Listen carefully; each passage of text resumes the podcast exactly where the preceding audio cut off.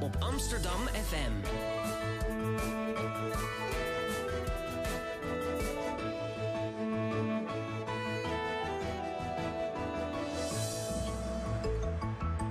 Radio Swammerdam. Goedemorgen en welkom bij Radio Zwammerdam, het wekelijkse wetenschapsprogramma op Amsterdam FM, live vanuit de Openbare Bibliotheek. Mijn naam is Thiago Abbas en vandaag presenteer ik deze aflevering samen met Sterre ten Houten de Lange. Sterre, hoe zit het met jouw kinderwens? Ja, ik moet het wel vergelden, hè. Elke, op, elke keer als ik eh, op de radio ben, moet ik eh, me onderwerpen aan jullie onder, onderzoek, aan jullie onderwerp. Eh, ja, nou, gisteren moest mijn zusje me angstvallig weghalen bij baby's waar ik graag mee wilde knuffelen. Dus de eierstokken werken, maar de timing, kijk er nog even naar. Alright. Hoe is het bij jou? Ehm nou ja, ik, ik denk dat ik wel kinderen wil inderdaad. Ik denk dat ik drie kinderen wil. En wanneer? Ja, dat weet ik nog niet. Oh, Ik ben er voorlopig nog niet aan toe in ieder geval. Het is nog een beetje een beginnersopvatting dat je kinderen neemt, hè? maar kinderen krijg je. Dat is ook zo. Dat is ook zo. Ja. Ehm, Ja, hij Nou, mooi. We gaan het vandaag hebben over, over de nieuwe medische mogelijkheden met betrekking tot het krijgen van kinderen. Eh, door de nieuwe mogelijkheden ontstaan er nieuwe familiesamenstellingen. Zo is het voor een homoseksueel stel mogelijk om zonder geslachtsgemeenschap met een draagmoeder een kind te krijgen. We gaan onderzoeken hoe deze familiesamenstellingen de opvoeding en ontwikkeling van de kinderen beïnvloeden. Wat doet het bijvoorbeeld met je wanneer je niet meer weet wie je biologische moeder of vader is? Daar komen we straks achter. In de zomer van dit jaar is het Amsterdamse Medisch Centrum gestart met een eicelbank. De eicelbank is de derde van Nederland, na die van het Utrechts Medisch Centrum en het Medisch Centrum Kinderwens uit Leiden-Dorp. Met de komst van de derde eicelbank lijkt ook eiceldonatie inmiddels te zijn geaccepteerd in ons land. Zaadceldonatie is dat al jarenlang. Met de komst van de eicelbank zijn er dus nieuwe mogelijkheden om onvruchtbaarheid te overwinnen en kinderwensen in vervulling te laten gaan. Hierover gaan we vandaag pra- praten met Monique Mochtaar, gynaecologe aan het Centrum van de Voortplantingsgeneeskunde van het AMC. Goedemorgen Monique. Goedemorgen. Hoe komt het eigenlijk dat de, dat de eicelbank zo lang op zich heeft laten wachten? Eh, om eicellen te verkrijgen eh, moet je toch een hele zware behandeling ondergaan, de IVF-behandeling. En eh, ja, om zaadcellen te verkrijgen, dat is natuurlijk een stuk makkelijker, dat snap je. Ja, ja. Nou, wat die IVF-behandeling inhoudt, daar, eh, daar komen we straks, gaan we verder daarop in. Ehm, naast Monique zit Henny Bos. Zij is universitair hoofddocent van de afdeling Pedagogische Onderwe- Onderwijskundige Wetenschappen aan de Universiteit van Amsterdam. Naast het lesgeven doet ze ook veel onderzoek, onder andere naar de ontwikkeling in geplande lesbische gezinnen en de psychische gezondheid van eh, ho- homoseksuele adolescenten. Ehm, hierbij werkt ze samen met universiteiten over de hele wereld, waaronder de Universiteit van Californië, de Universiteit van Pretoria. Ehm, vergeet ik nog landen? Ja, nou ja, ik, ik werk ook samen met de Columbia University in New York. ehm, maar dan met betrekking tot het onderzoek naar homojongeren en eh gendernonconformiteit. Dus niet over het onderwerp waar we vandaag over gaan spreken. Oké. Dus vandaar. Ja, nee, nou mooi. Ehm, de column van deze week wordt verzorgd door André Kloekhoen. André, ook welkom. Dankjewel. Straks gaan we het dus met Monique hebben over de behandelingen die het Centrum van de Voortplantingsgeneeskunde aanbiedt. En aan welke voorwaarden je als stel moet voldoen om in aanmerking te komen voor welke behandeling. Maar eerst gaan we luisteren naar het antwoord op de vraag waarom we eigenlijk geboren worden. Hier is Born to be Alive van Patrick Hernandez.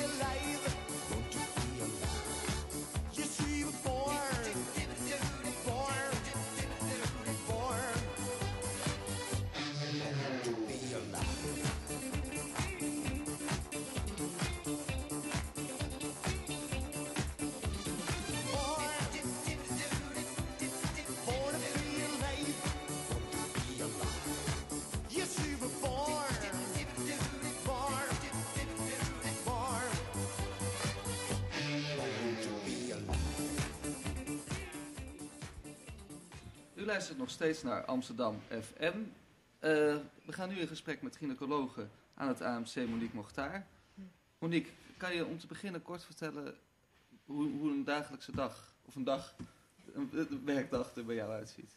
Een dagelijkse werkdag. Nou, gelukkig is mijn baan heel afwisselend, dus geen dag is hetzelfde.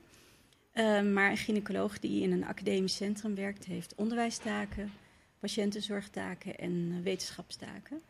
En, eh, die, en ik heb ook een tijdje lang managementtaken op mij gehad, dus ja, geen dag hetzelfde. Nee.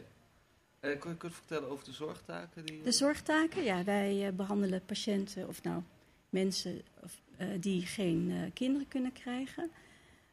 Die hebben het doorgaans altijd eerst een jaar zelf geprobeerd. En als het na een jaar niet gelukt is, komen ze of via de huisarts of via een gynaecoloog uit de periferie bij ons met het verzoek hun te helpen. Wat ja. bedoel je met uit de periferie? periferie? Nou, soms gaan ze eerst naar de huisarts en die stuurt ze bijvoorbeeld naar een gynaecoloog, niet in een academisch centrum, in, eh, in een algemeen ziekenhuis. Die doet dan bijvoorbeeld eh, onderzoek van wat is er aan de hand, zijn de eileiders misschien verstopt of is er heel eh, slecht zaad. En dan, als het tot een behandeling komt, dan eh, worden ze meestal doorgestuurd naar eh, Want het is echt, als, gespecialiseerd centrum. als het een, een, een binnen een jaar niet lukt, dan, dan zal er wel wat aan de hand zijn. Nee, dat is niet zo. De- eh, dat is een heel ingewikkeld verhaal. Als het binnen een jaar niet lukt, wil het niet zeggen dat het nooit gaat lukken. Op een spontane manier. Maar je kunt na een jaar wel kijken of er dingen aan de hand zijn eh, waarvan je zeker weet, nou, het heeft geen zin om nog een jaar te proberen. Mhm. Bijvoorbeeld als je eileiders verstopt zijn, is het een beetje vreed om te zeggen, nou, probeer het nog maar. Hè? Ja. Maar als je, als je niks vindt, dan kun je gerust nog een jaar proberen of nog een jaar. ja, precies. En, en, en welke behandelingen zijn er dan mogelijk? Ehm intrauterine inseminatie. Wij, wij leven van afkortingen, hè? dat is IUI. Ja, Ik zal ze meteen vertellen. ja, ja graag. IVF, dat is in vitro fertilisatie. En ICSI. ICSI is een vorm van IVF waarbij het zaadje direct in de eicel wordt ingebracht. Hè? Ja, Heb je daar wel eens van gehoord? Ehm, ja, ik geloof het wel. Maar in, in, in vitro fe- fertilisatie is dat je het eicelletje bevrucht in het laboratorium. Ja, klopt. Ehm, dat kan alleen als je voldoende zaadcellen hebt. Je moet tenminste 100.000 zaadcelletjes hebben om bij één eitje te doen. In een bakje. Ja. En dan zet je het eh, onder goede omstandigheden weg. En dan ontstaat er een embryootje. Maar heb je heel weinig zaadcellen, bij een man met eh, mannelijke onvruchtbaarheid, dan moet je soms ICSI-methode toepassen. Dan heb je één zaadcel nodig om één ei te bevruchten. ja. Je noemde mannelijke onvruchtbaarheid. Mhm. Hoe zit het bij vrouwelijke onvruchtbaarheid? Eh, ja, vrouwelijke onvruchtbaarheid, dat gaat dan meestal over verstopte eh, eileiders. Hè? Dus als, als een vrouw chlamydia-infectie heeft gehad in het verleden en de eileiders zijn aangedaan. Maar wat we heel vaak zien, en dat is heel vervelend, is dat ze eigenlijk ja, te oud zijn. Dus dat de leeftijd een hele grote rol gaat spelen bij de onvruchtbaarheid. Vanaf wanneer komt het ongeveer voor dat ze te oud zijn? Ehm, je ziet de vruchtbaarheid afnemen vanaf een leeftijd van 35 jaar, maar misschien al eerder, 30 jaar. Dus je had het over je kinderwens. Snel beginnen dus.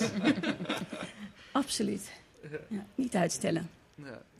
En, en aan welke voorwaarden moet je als stel voldoen om, om, om tot een van deze behandelingen over te kunnen gaan? Eh, ja, dan moet een medische indicatie. Je moet, nou ja, ten eerste moet je de wens hebben om zwanger te willen worden. En ten tweede een medische indicatie. Dus er moet een reden zijn om het te doen. En ehm, de behandeling die je biedt moet veilig zijn. Dat is ook belangrijk. Dus je moet een afweging maken. Kijk, vruchtbaarheidsbehandeling, die hoef je niet per se te ondergaan. Dus als iets heel gevaarlijk is, dan ga je dat niet doen. Ja. En waar, waar let je dan op of iets veilig is of niet? Ehm, nou, IVF is een veilige behandeling. Maar als, eh, als je ook goede kans hebt om op een natuurlijke manier zwanger te raken, dan kies je natuurlijk voor de natuurlijke manier. Dus je maakt altijd een balans, Ja. een, een afweging daartussen. Ja. En verder, ja, ehm, ook op psychosociaal gebied probeer je het wel te kijken of, eh, of daar contra-indicaties zijn. Wat je wij- daarmee? Nou, wij, hebben, wij houden ons. ehm, de heel, heel Nederlandse gynaecoloog, zeg maar, die houden zich aan een, ehm, een, richtlijn die geschreven is voor, via de NVOG, onze beroepsvereniging. En dat zijn mogelijke morele contra-indicaties voor behandelingen. En dat is natuurlijk een heel lastig onderwerp. Wat is nou een morele contra-indicatie? Nou, en heel makkelijk is het natuurlijk als iemand zwaar verslaafd is aan alcohol. Ja, maar wat voor dingen staan er nog meer in die richtlijnen? Ik bedoel, eh, wat die eh, eh, psychosociale... ehm, Nou, als er sprake is van ehm, geweld in een situatie of een hele onstabiele sit- situatie, dus schulden, ja, vul het zelf in. dus met schulden mag je geen kind krijgen. Als je in ernstige financiële nood zit, dan ga je dat eerst aanpakken en dan ga je aan de kinderwens werken. En ik ben wel benieuwd naar die, die kinderwens, begrijp ik, dat je die moet hebben. Maar wat is nou de medische noodzaak? Als je op een spontane manier zwanger kunt worden, dan heb je geen medische noodzaak om iemand te helpen met IVF. Oh, op die manier. Ja. En er zijn wel stelletjes die dat toch aanvragen dan. Ehm, nee, nee, maar je kunt wel voorstellen als je ehm, 38 bent en het lukt niet in één keer, dat je wel ja, die drang hebt om toch hulp te gaan zoeken. Terwijl dat eigenlijk in feite niet nodig is. Hoe ouder je bent, de lager de kans dat je spontaan eh, zwanger wordt per maand, de lagere kansen. Dus je moet het langer proberen. Want je kans per maand is lager, dus je moet het langer proberen. Maar dat wil je natuurlijk niet, want je bent al 38 en de tijd verstrijkt. En soms zit je dan wel in een ja, moeilijke situatie. Kun je er een voorbeeld geven van, van een kinderwens die je hebt af moeten wijzen om, om die sociale redenen? Het is een beetje lastig voor mij om voorbeelden uit de praktijk eh, te geven, omdat ik ben bang dat misschien de patiënt zich daarin herkent. Hè? Dus, eh, maar ik wil wel in het algemeen spreken van als iemand ehm, ehm, ja, kinderen waar, eh, uit huis geplaatst heeft en ze zijn nog onder behandeling bij jeugdzorg of iets dergelijks, dan vragen wij altijd aan jeugdzorg om mee te denken, om te helpen met een beslissing. Ga je deze mensen nog aan een kind helpen of niet? Ja. Ja, zo- Zo'n beslissing neem je als arts nooit alleen. Hè? Dat is ook een van de voorwaarden. Je moet altijd, je, je mag nooit, ja, je moet overleggen met je team, eh, waar ook een psycholoog in zit, of een eh, medisch-maatschappelijk werk, je andere collega's. Eh, je kijkt naar de richtlijnen, wat zegt de richtlijn daarover in Nederland? En je vraagt de hulpverlening, de huisarts, de zorg om die mensen heen, vraag je allemaal advies. En dan neem je gezamenlijk besluit om eerst be- bijvoorbeeld die verslaving aan te pakken of die schuldsanering aan te pakken, alvorens je iemand gaat helpen. En wat is er sinds eh, de opening van de eibank nu bijgekomen als eh, mogelijke behandeling? Eh eiceldonatie bestond al, eh, maar je moest altijd je eigen donatrice meenemen. Eh, en ik wilde ook, want jij zei in het begin iets over anonimiteit. In Nederland is het niet toegestaan om anoniem je eicellen of zaadcellen te doneren. Dus een donatrice of een donor moet zich altijd eh, bereid zijn om zich te bekend te maken aan het kind, aan het donorkind. waarom is dat? Nou, omdat in Nederland heerst de opvatting dat elk kind het recht heeft zijn eigen identiteit te kennen. Ja. En dat is zo'n fundamenteel recht, dat mag je niet iemand afnemen. Nee. Ja. En even weer terug dan naar die eicelbank. Die is nieuw, maar eiceldonatie kon al. Met een eigen donatrice, Dus als je zelf een vrouw had gevonden die Ja. bereid was om een ei af te Ja. staan. klopt. Eicel. Eicellen, ja. ja, ja. Niet een ei. Mag ik, mag ik ook een vraag stellen? Absoluut. Ehm, er moet een medische indicatie zijn. Ehm, volgens mij is vorige week door de voormalige ehm, commissie Gelijke Behandeling, die nu een andere naam heeft, een zaak behandeld van twee, Rechten Mannen? voor de mens, ja. ja, het recht van de mens, twee eh, mannen die een eigen eh, draagster in Nederland hebben gevonden en een eigen eh eiceldonatie Ja, ja, hebben ja, ja, gevonden. ja. Eh, die, ehm, dus dan wil zeggen dat zij graag een kind willen krijgen middels eh, hoogtechnologisch draagmoederschap, dus met een IVF-procedure. Maar geen enkel ziekenhuis wil hun in Nee. Nederland Nee. behandelen omdat er geen medische indicatie is. Kijk, ehm, je hebt dan een donatrice gevonden die haar eicellen wil afstaan. En die eicellen wil je implanteren in een draagmoeder. Hè? Ja? Voor de, voor de Ja, duidelijkheid. ja. Het probleem daarbij is, kijk, het, het verzoek is heel invoelbaar. Maar je wil het toekomende kind ook alle gezondheids, ehm, hoe noem je dat, eh, ad- eh, voordelen meegeven, hè, zoveel als je kan. Dus als, je, als een paar zwanger wordt, dan stop je met roken, stop je met drinken, dus dan ga je foliumzuur slikken, et cetera.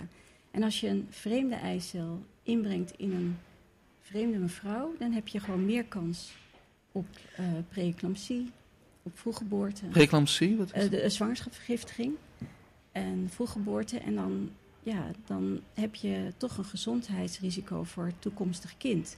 Terwijl je hebt een, een, een, een die zelf ook zwanger kan worden. Ja, mag ik daar nog een vraag over Ja, stellen? Ik ben geen, geen arts natuurlijk. Hè, dus, eh, eh, eh, maar vanuit sociaal-wetenschappelijk onderzoek van onder andere Susan Golombok... die een groep kinderen en hun ouders en de draagsters en de eiceldonatiemoeders volgt bij heteroseksuele koppels. Ehm, en die kinderen zijn inmiddels ergens tussen de 12 en de 15 jaar oud. Zien we die dingen niet terugkomen die jij nu Nee, opnoemt? nee kijk. Zij heeft kan- ze al het, voor kan, het, kan, het probleem is dat het kan ook op een laag technologisch draagmoederschap manier. Dat is Ja, maar het dat is dit, bij die groep die zij onderzoekt, is het met hoogtechnologisch draagmoederschap gebeurd. Dus er zijn twee aspecten. Als je, ehm, als je een behandeling inzet, probeer je altijd de laagst risico en de makkelijkste behandeling in te zetten. Dus eh, als je op een natuurlijke manier zwanger kan worden, ga je voor die natuurlijke manier. En, het, en hoogtechnologisch draagmoederschap eh, is natuurlijk ja, best wel een ingewikkelde zaak, want je moet ook het kind afstaan, je moet eh, eh, je, je rechten als, als moeder opgeven en dan moet je dat melden bij de burgemeester, allerlei juridische aspecten. Dus het is al een probleem, problematisch. Dus we hebben ehm, in Nederland afgesproken dat één centrum dat doet, de VUMC. Ja, Maar die, daar kunnen homo's, mannen stellen niet naartoe. nee, die, die, die, die, die stellen hele strikte eisen, dat klopt. En Waarom is dat eigenlijk? ja, nou ja, Waarom, waarom mogen mannen daar niet met? En vraag het aan eh, de v- eh, Dan moet je, nee, nee, maar eh, deze mannen kunnen ook op een andere manier met een vrouw een zwangerschap bewerkstelligen. Waarom via hoogtechnologisch draagmoederschap? Je kunt, je, je kunt via zelfinseminatie kun je een vrouw zwanger maken. En dan heb je ook gezamenlijk. Ja, maar dan vraag je iets van een homoseksuele man, wat hij misschien helemaal niet... Dan gaat hij toch ook eigenlijk tegen zijn natuur in door, maar wel toch een keer met een vrouw... Nee, zo met ze- Dus gewoon zelfinseminatie. Wat is dat dan? Dus, dus, eh, hij ejaculeert in een potje, geeft het potje aan die vrouw. Die insemineert zichzelf daarmee. Die wordt zwanger en dan heb je ook een kind. Oh, oké. Je hoeft dan niet, Maar op een dat, moment- die tweede vrouw heb je helemaal niet nodig. ja, maar ik op denk, het moment oh. dat, ehm, ehm, dat er eigenlijk in Nederland dus geen ziekenhuizen zijn waarbij ze die hoogtechnologische zwangerschappen willen doen, waar dient het afsta- afstaan van eicellen eh, dan toe? Snapt u wat ik bedoel? Eh, er is nu een ei- eicelbank geopend. Mhm. daar, daar, worden, daar worden eicellen, eh, ik denk, opgeslagen. Klopt, ja? Ehm, om vervolgens in een andere vrouw, Die zelf geen eicellen heeft, die zelf geen maar eicellen wel een baarmoeder. in te brengen. Ja. Maar op het moment dat dit dan voorgesteld wordt door een homostel, wordt het Die niet vrouw zelf heeft wel eicellen. Dat De is het verschil. De. Ja. draagmoeder heeft Aha. zelf ook eicellen. Oké, dus het En is de- eigenlijk en- alleen mogelijk voor vrouwen die zelf geen eicellen Precies. Ja. boeit me buitengewoon. Een vrouw Ja. die geen eicellen heeft, maar het gaat toch meer om het hebben van eicellen. Want die hele, bij een, bij een ov- ovulatie gaat die hele baarmoeder aan het werk en dat soort dingen. Maar doe, Ja, dat kun je allemaal kunstmatig Oh, dat kun je ook, ook Ja, nadoen. ja. Oké. Zo knap. Nee hoor. Nou ja, ik vind het wel heel spectaculair hoor. Ja, vind ik wel. Ehm, ja, dan even een, eh, een afsluitende vraag ehm, over een heel ander onderwerp. Ehm, het is nou, of nou, niet, nog niet over een ander onderwerp, maar over hetzelfde onderwerp. Maar er is, er is steeds meer en meer mogelijk. Hè? Ook Ja. met het beïnvloeden van de genen. Zo heb ik ook gelezen op jullie site dat het mogelijk is om, als, om via IVF te zien of een kind of een, een embryo kans heeft op een grote erfelijke ziekte. Ja, klopt. Ja. En dat je die ziekte er dan uit kunt halen, Ja. zeg maar. Het pre, pre- eh, eh, diagnostiek, pre, eh, ge- Pre- Prena- genetische... ja, eh, diagnostiek. Ja, ja, dat is de, de, de Ik term. kan even niet op het Ehm, woord komen, sorry. En ik, ik was nog benieuwd, hoe, PND. hoe, hoe zie je dan de toekomst eruit? In hoeverre kun je op een gegeven moment je, je eigen kind samenstellen? Dat als je zegt, ik wil een kind met blauwe ogen, oké, wop, dat gen. Is, is, is dat mogelijk op een gegeven moment? Ik denk dat het in de toekomst zeker mogelijk is. Alleen willen we dat? En dat is een eh, politieke en maatschappelijke discussie. Is dat een Eh. discussie die nu ook al gevoerd wordt? Ehm, nou, eh, samen met de klinisch genetica hebben wij wel discussies over wat moet je van tevoren wel of niet genetisch testen. Eh, nu is het niet zo dat als je als paar ehm, besluit kinderen te gaan nemen, krijgen, hoe je dat wil noemen, dat je eerst elkaar genetisch gaat testen om te kijken of je drager bent van erfelijke ziektes. Dat ga je nu niet doen. Tenminste, ik ken geen paren die dat doen of daar is nog geen indicatie voor. Maar je kunt je voorstellen dat, eh, dat het in de toekomst wel gaat komen. Ja, het kan wel. Je kunt het hele genoom tegenwoordig screenen van jezelf. Maar bijvoorbeeld ook seksenselectie. De, Ja. seks van je, van je kind wat je... eh, Ik- Nee, ik, krijgt, ik, eh. Ja, Fascinerend. hoef ik, dat- hoef nee, ik nee, dat niet te precies. Nee, beslissen. nee, nee, nee. Eh, Wij, wij kunnen het Ja. niet aanbieden en Ja. we doen het ook nog niet. Maar eh, dat lijken me interessante discussies die gaan komen. Ja. Kijken hoe, hoe wild je je kind kunt krijgen. Ja, Toch, Jack? ja. ja, en ik denk ook dat je je vergist in hoeveel invloed je daarop hebt. Want als jij zegt, ik wil heel graag een muzikaal kind. Ik denk niet dat je het voor elkaar kan krijgen via selectie. Dat, eh, Gewoon een muzikale partner uitzoeken. Ja, en dan nog. ja. Maar dan wil je wel een muzikale partner en die hele mooie bruine ogen? Of, eh, Nee, ik val op blauwe ogen. Goed, dankjewel Monique. Eh, straks praten we verder met Henny Bos over hoe deze nieuwe manieren van het verwekken van kinderen eh, en de nieuwe familiesamenstelling die daarmee ontstaan, de ontwikkeling en opvoeding van het kind, beïnvloeden. Maar eerst gaan we luisteren naar Born to be a Wild van Steppenwolf.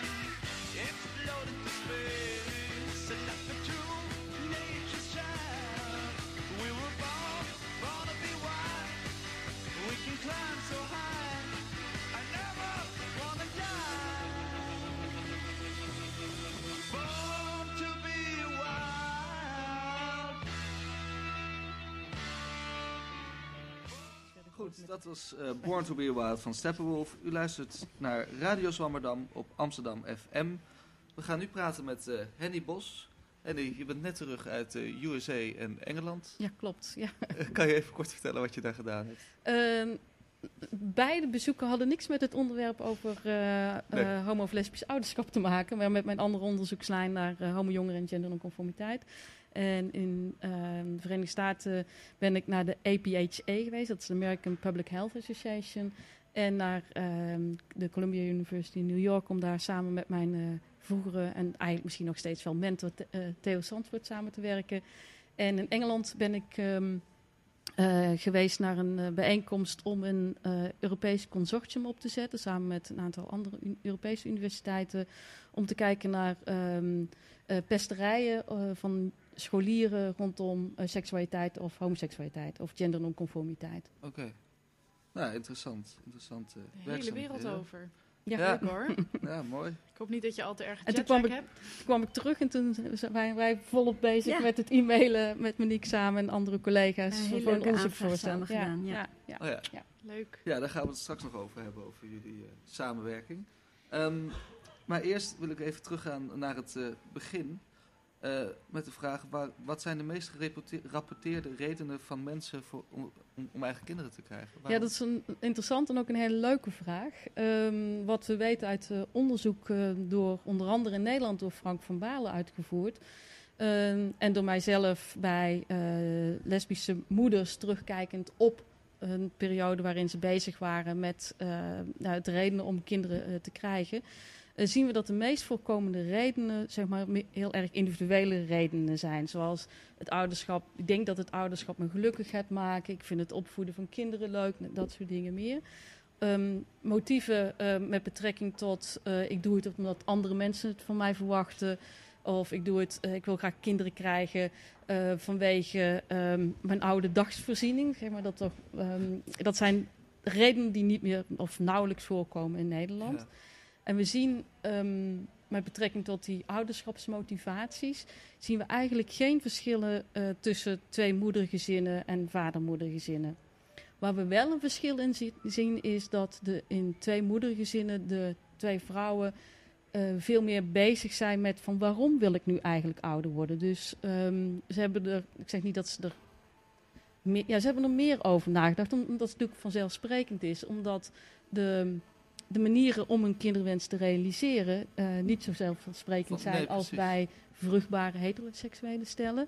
Ik denk dat als we deze vragen en de antwoorden van de vrouwen zouden vergelijken op, met antwoorden van ehm, heteroseksuele stellen eh, met onvruchtbaarheidsproblematiek, dat we ongeveer dezelfde vraag, antwoorden terug zouden krijgen als bij eh, twee moedergezinnen. Ik dacht dat, de reden, dat dat de reden voor- was van ons bestaan. Namelijk Om kinderen te krijgen? Nee, voortplanten is de reden van ons bestaan. Lijkt me Dus dat de je het enige reden van ons bestaan- als je het op die De manier enige bekijkt. reden van ons bestaan is voort te planten. Ja, dat wordt een filosofische... André, Ja, ik had liever niet dat je het gras voor mijn voeten voor mijn Oh, kolen Oh. Ja, ja. En dat geldt voor iedereen eigenlijk. Homoseksueel, heteroseksueel, Ja, alleenstaand. Ja, ja. Maar dan nog is het voor de ene vanzelfsprekender om tot die stap te komen dan voor de, de ander. Eh, ik moet erbij bij zelf ik zeg, eh, dan heb ik een soort van coming out hier aan tafel, dat ik zelf nooit een kinderwens heb gehad. Dus eh, Oké. En uiteindelijk dus ook geen kinderen gekregen, eh, nee, precies, ja. ja. Nee, nou, maar wel een enorme carrière ge- gemaakt. Dat zijn jouw woorden. Oh ja. Ik bedoel, Ja. Ehm, en nou, we hadden het dus over dat de kinderwens... ehm, ehm, dus inderdaad toch dat, dat, dat homo's en lesbiennes er waarschijnlijk wat meer hebben over nagedacht. Over, over het krijgen van kinderen. Beïnvloedt dat dan ook de opvoeding en de ontwikkeling van de Ja, kinderen? dat, is- dat zou een relatie zijn die je veronderstelt. Hè? Van mensen zijn er meer mee bezig geweest en daardoor zijn ze misschien meer eh, emotioneel betrokken bij het kind dat ze hebben gekregen, meer eh, bezorgd, hè? want ze hebben zoveel ervoor gedaan. Eh, of stappen moeten ondernemen.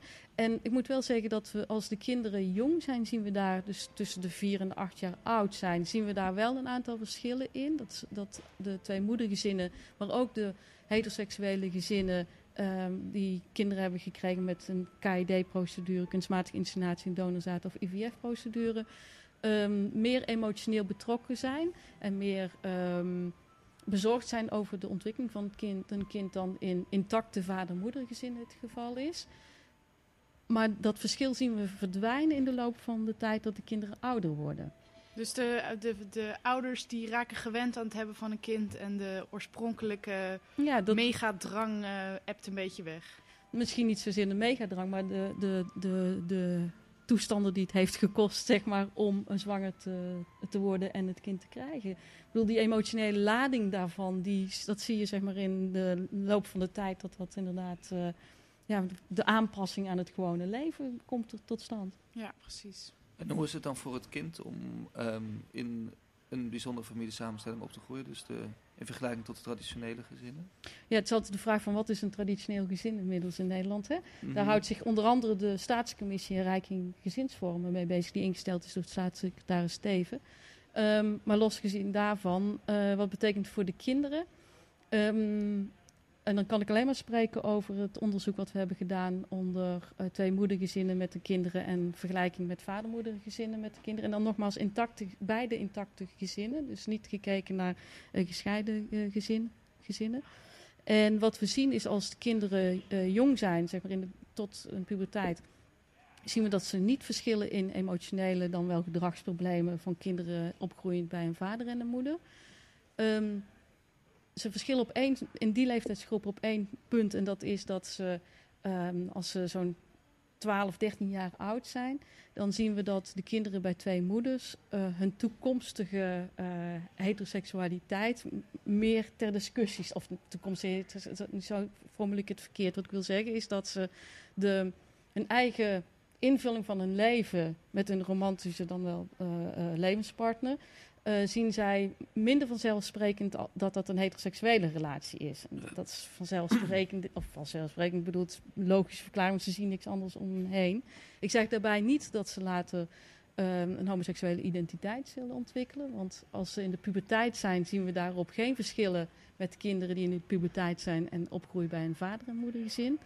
We zien bij, in de puberteit zien we echter wel een aantal, klein aantal verschillen. En dan heb ik het niet alleen over mijn onderzoek, maar ook van onderzoek in collega's in de Verenigde Staten en in Engeland. Ehm, namelijk dat de kinderen met twee moeders minder ehm, eh, agressieve probleemgedragingen vertonen dan de kinderen met een vader en een moeder. En dat is iets wat constant telkens terugkomt. En is het dan ook zo dat kinderen met twee vaders meer agressieve eh, problemen rapporteren? Het onderzoek naar eh, twee vadergezinnen staat nog echt in de kinderschoenen. Zijn er daar ehm, zo weinig van dan dat het daarom is? Eh, nee, dat is niet de reden. Ik denk dat ehm, ehm, mannen hi- hierin. Nou, ik denk wel dat, ze, eh, dat er minder mannen, twee mannen ge- vadergezinnen zijn dan de twee moedergezinnen. Een beetje een achterlopen eh, punt in de emancipatie rondom eh, gezinnen met twee ouders van hetzelfde geslacht. Ik heb zelf een kleine pilotstudie gedaan eh, waarbij twee vadergezinnen eh, met kinderen tussen de 4 en de 12 jaar oud eh, vergeleken werden met vader-moedergezinnen. Maar ik moet wel bij zeggen dat de twee vadergezinnen was, waren gezinnen. de gezinsvorm die in Nederland op dit moment nog het meeste voorkomt, als we het over deze groep hebben, namelijk ehm, de roze, roze co-oudergezinnen. Dus vaders die samen met twee moeders kinderen opvoeden Oh, wauw. en kinderen gekregen hebben. Ook omdat de mogelijkheid rondom draakmoederschap, wat we net hebben besproken, een hele moeilijke optie is in Nederland. En ook het adopteren van kinderen, eh, zeg maar de Paul de Leeuw en heet die andere man, Peter van der Vorst constructie, ehm, eh, ook een ingewik meer ingewikkelde eh, situatie is. Maar los daarvan allemaal eh, zien we in die pilot study dat op psychosociaal welbevinden, eh, zowel ehm, eh, internaliserende probleemgedragingen zoals teruggetrokkenheid of ehm, eh, zeg maar minder zelfwaardering hebben. En als externaliserend probleemgedrag, dus eh, pro- eh, agressieve gedragingen, kinderen niet verschillen, jongens of meisjes, maakt niets uit, met de kinderen uit de vader-moedergezinnen. Dus, dus even kort bij elkaar. Bij, bij twee moeders worden ze minder agressief dan bij traditionele man-vrouw ouders. Als, als de kinderen in de niet. ja, die, maar die, waar we dat minder agressief gedrag zien. Ja. Dus tijdens de puberteit zijn de kinderen Ja. in de puberteitleeftijd. En bij die anderen zijn de kinderen nog eh, jonger, zeg maar. Hè? Ja. Eh, daarbij moet ik wel zeggen, want nu, we gaan wel over... Ik heb heel toevallig gisteravond weer contact gehad met mijn collega in de Verenigde Staten. Dat is Nanette Kutvel. En zij is meer dan 25 jaar geleden begonnen met een onderzoek naar twee moedergezinnen. Toen waren de moeders zwanger en zij heeft constant die eh, gezinnen gevolgd. Inmiddels zitten we in, midden in de dataverzameling van de zesde weef, zoals we dat noemen. De kinderen zijn, de kinderen zijn nu 25 jaar oud. Dus, maar over 2017 is de data pas binnen. Is alles pas weer binnen. Dus dan kan ik er pas iets over vertellen. Oh, wat vet, zo goed. Ja, ja, ja, ja, Uniek, ja, ja, Echt is echt ehm, heel, en ook heel bijzonder om bij dat onderzoek betrokken te zijn. Ja. Ja. Ja, Ja. ja. en ehm, dat verschil in, in ehm, de agressiviteit van de puberteitskinderen bij, bij vrouw, tweemoedergezinnen en heteroseksuele gezinnen, wordt dat verklaard door het ontbre- ontbreken van een vader dan? Of Ja, dat, zou- dat zou een verklaring kunnen zijn. Ik bedoel, eh, ehm, maar daar weten we eigenlijk nog te weinig vanaf. Want het is alleen opmerkelijk dit, dat dat punt telkens terugkomt. Ja. Maar er zit natuurlijk ook verschil tussen natuurlijke kinderen en adoptiekinderen. Want Ja. een Ja. bepaalde leeuw, die hebben Ja. die heeft hun eigen Ja, kinderen, nee, die heeft adoptiekinderen. ja. Nee, dit gaat alleen maar over kinderen. de- dus wat we net noemden als eh, onderzoeksresultaat. Dat gaat alleen maar over eh, gezinnen, tweemoedergezinnen, waarbij de kinderen in de relatie geboren zijn. Ja. Ja. En wat is de rol van de vader dan nog in de... Ik zag dat we net nog maar één minuut hadden. Twee. Dus Twee. twee, oké. Oh ja, dit is te laat ik het korter stellen. Is het, dat is een ja of nee vraag, is het, is het nodig voor kinderen om een vaderfiguur dan wel een moederfiguur te hebben? Een ja of nee Dat antwoord? is een ja of nee. Het is een gesloten vraag in principe. Nee, het is te ingewikkeld om daar een ja of nee antwoord op te geven. Ja. Goed. Dan ehm, kunnen we dus eigenlijk concluderen dat, ehm, dat, nou ja, dat, die, dat de nieuwe familiesamenstelling in ieder geval eigenlijk, bij, nou, eigenlijk niet in ieder geval van negatieve invloed zijn op de Ja, ontwikkeling. van precies. Zoals zover als we nu weten, inderdaad, ehm, is dat de conclusie. Ja. Ja. Ja, mooi. Ehm, dan gaat, dat is nu tijd voor de column van André uh, Kloekoen. André, take it away. Dat is goed. Een recent biochemisch onderzoek heeft aangetoond dat elke verslaving, of deze nu aan heroïne, alcohol, fruitmachines of een medemens is te wijten, voortkomt uit een behoefte aan endorfinen in het bloed. Deze bewering kan worden gestaafd met een citaat uit een interview met de schrijver en probleemdrinker August Willemsen. Ik citeer: Je voelt je ellendig, neemt een glas en het lichaam komt weer tot rust. Dan verspreidt zich een groot welbehagen door het lijf en je voelt je warm en veilig, zo alleen in het huis, in het kleine wereldje, de cirkel onder de lamp.